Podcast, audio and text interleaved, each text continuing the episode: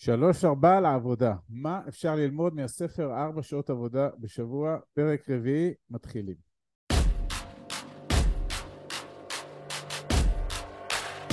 ברוכים הבאים למדברים השקעות עם עמית ואגר.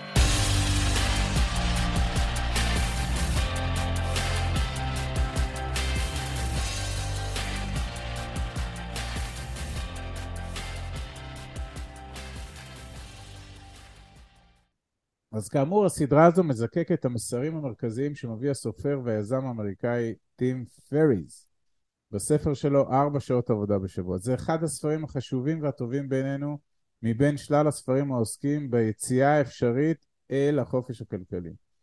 הספר הזה הוא חלק ממדף הספרים שלנו והוא מהווה בסיס חזק לתפיסה שגיבשנו בעצמנו, לעצמנו, ולכל מי שמעוניין להקשיב ולאמץ. נזכיר שהתכלית המעשית של כל הספרים והכלים שאנחנו משתפים בהם ברורה מאוד.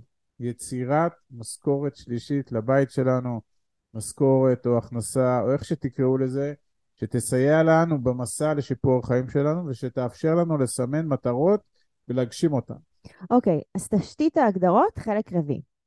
בהמשך ישיר לתרופה האולטימטיבית לפחד, שהיא לפי פריז נקיטת הפעולה עצמה, הנה אנחנו מגיעים לתוכנית העבודה, החלק הרביעי והאחרון בשלב הראשון של השיטה. מי שמכיר כבר את החומרים שלנו, כנראה שלא יתפלא לשמוע שתכנון, שאנחנו כוללים בזה גיבוש חזון, סימון מטרות ונקיטת שורה של פעולות שהתכלית שלהן זה להשיג את המטרות, זה חלק בלתי נפרד משיפור מצבנו הפיננסי. פריז מטיב לדייק את הנוסחה לתוכנית עבודה מדוקדקת וברורה, שהאדם שעומד מאחוריה כנראה גם יהיה אותו אדם שסימן בצורה בהירה את המטרות שלפניו, והוא מלא נחישות לפעול כדי להשיג אותן. נתחיל בחזון ובמטרות. מה אנחנו רוצים מעצמנו? זו לא שאלה של מה בכך, והמציאות וגם פריז מוכיחים שחלק גדול מהאנשים בעולם הזה לא באמת יודעים לענות עליה, לא באופן כללי וגם לא באופן קונקרטי ופרטני. כשאנחנו אומרים לדוגמה באופן כללי, אנחנו לא מתכוונים למושג עושר באלף, מושג כל כך חשוב מצד אחד, אך כל כך שחוק מצד, מצד אחר. הכוונה היא לתחושה או להישג הרבה יותר ממוקדים, למשל ההתרגשות. אותה תשוקה גדולה למשהו, לעיסוק כלשהו, אותה שמחה שמציפה אותנו כשאנחנו עוסקים בדבר הנחשק הזה, זו מטרת העל האישית-מקצועית שלנו. זו ההתרגשות הנחשפת. לדבריו, ייתכן שאנחנו צריכים לשאול את עצמנו מה ירגש אותנו, ולא מה אנחנו רוצים. אז המטרות צריכות להיות ממוקדות ועטופות בהתרגשות, לפי פריז. גם כדאי שיהיו כמה שיותר מפורטות. גם היעדים המקצועיים וגם יעדי הפנאי, שהוא קורא לזה פעילות חלופית, כדאי שנגדיר אותן בצורה מפורטת ומדויקת, מאחר שהוא אומר שהאמירה הכללית בסגנון, אני פשוט אעבוד עד שיהיה לי איקס דולרים, ואז אני אעשה מה שמתחשק לי. האמירה הזאת לא מקדמת אותנו ליעדים המרגשים. במקום זה, מה שעלול לקרות זה שהסכום X ימשיך לגדול עד אינסוף, רק כדי לאפשר לכם לברוח מחוסר הוודאות שבחלל, שבחלל הריק ומהפחדים שהוא מעורר. במילים אחרות, החשש הגדול שפריז מציף כאן הוא לא בהכרח איזושהי התרסקות מפוארת, אלא הישאבות לשגרה, שהמימד הבולט בה הוא שעמום, שהוא ההפך מהתרגשות, שכבר אמרנו שהיא כנראה העושר האמיתי.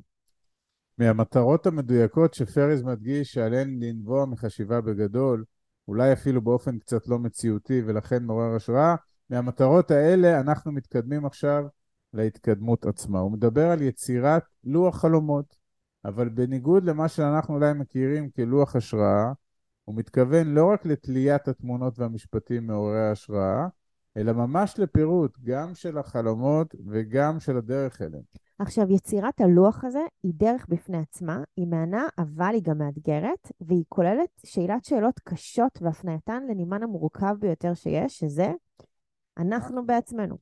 היא דורשת בירור מעמיק, דמיון, חשיבה על תרחישים אפשריים, הגדרת העלויות הדרושות, ומכאן גם סימון יעדי הכנסות. היא דורשת שנהיה מאוד החלטיים, נגבש לוח זמנים ברור ואנחנו ניצמד אליו, כלומר, אנחנו כבר עוברים לאקשן, לביצוע. כלומר, ההפך הגמור מתחייה. בעיקר של הדברים שלא נוח לנו לעשות, ובהקשר הזה פריס טוען שהפעולות החשובות ביותר הן לעולם לא נוחות. או רק לשבת ולכתוב את כל הדברים האלה. אם נבחר להתמקד באחד השלבים של גיבוש הלוח, יהיה זה באופן לא מפתיע הגדרת העלויות ותכנון ההכנסות. אין ברירה, צריך לקרוא את כל הספר, אה, אנחנו ממליצים כרגיל לקרוא אותו. נחשב את העלויות ברמה החודשית ובמונחים של תזרים מזומנים ממש, ולא רק ברמת העלות הכוללת. חלוקה של העלות הכוללת להוצאה חודשית הופכת את הדברים לזולים יותר ולאפשריים הרבה יותר. פריז אף מגדיל לעשות ומציע לפרק את הסכומים לרמה היומית, ואז בכלל הכל נראה אפשרי יותר. אגב, דיברנו על הנושא הזה ארוכות גם בפרק שעסק בתודעת השפע, אתם מוזמנים להאזין. בצד ההכנסות בוחרים נניח אה, ארבעה חלומות. לכל אחד מהם יש לחשב את המימון החודשי הדרוש, גם העלויות השוטפות וגם המימון היהודי. ולסכומים שהתקבלו מומלץ להוסיף מקדמי ביטחון. המספרים האלה הם יעדים בפני עצמם. אם נעשה לזה הקבלה לשפה שלנו, זה למעשה הכמה ומתי שאנחנו כל הזמן מדברים עליהם. אותו סכום שאנחנו שואפים להגיע אליו כתזרים, כהכנסה פסיבית, ואותו מועד שבו אנחנו רוצים שהתזרים הזה יהיה למעשה זמין עבורנו. אז הכמה ומתי כמובן משרתים את המה, את אותם יעדים וחלומות שכתובים באופן ברור ומפורט על גבי הלוח שלנו. אמרתי לך שהוא לקח מאיתנו את הכמה ומתי. לסיום הפרק הזה, הממוקד בעשייה עצמה, עשייה שוטפת, נקיטת פעולות יומיומיות בהתאם לתוכנית ברורה ובאופן החלטי ועיקש. נצטט שוב משפט מהספר שפשוט מיטיב לדייק את המסר. מחר זה לעולם לא, לא משנה כמה קטנה היא המשימה. בהצלחה חברים. בהצלחה רבה. עד כאן להפעם. כרגיל, שמחנו לשתף בידע ובניסיון שלנו, מקווים שנתרמתם.